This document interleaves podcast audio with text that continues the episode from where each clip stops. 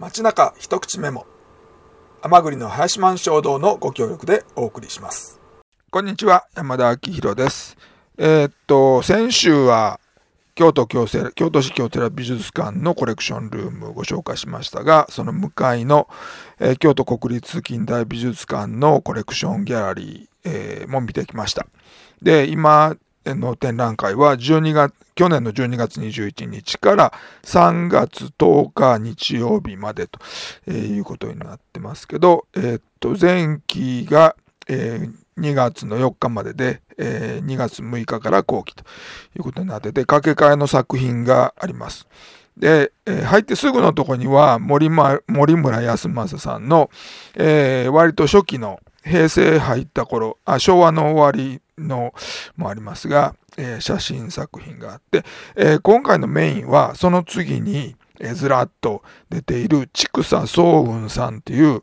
え、日本画がメインなんだけど、洋画も、え、勉強しはったっていう人で、まあ、あまり知られてないんですけど、えー、綺麗な絵を描く、え、方です。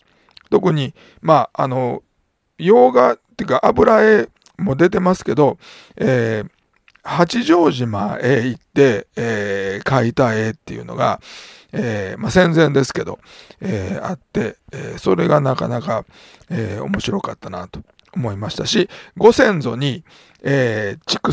忠明さんから、えー、後醍醐天皇の、え、忠実な家臣やったという人がいて、その人を褒めたたえる作品とかもあったりします。その次のコーナー、えー、真ん中のとこですけど、野村仁さんっていう現代美術作家さんが去年の10月に亡くなられたんですけど、その方の、えー、作品、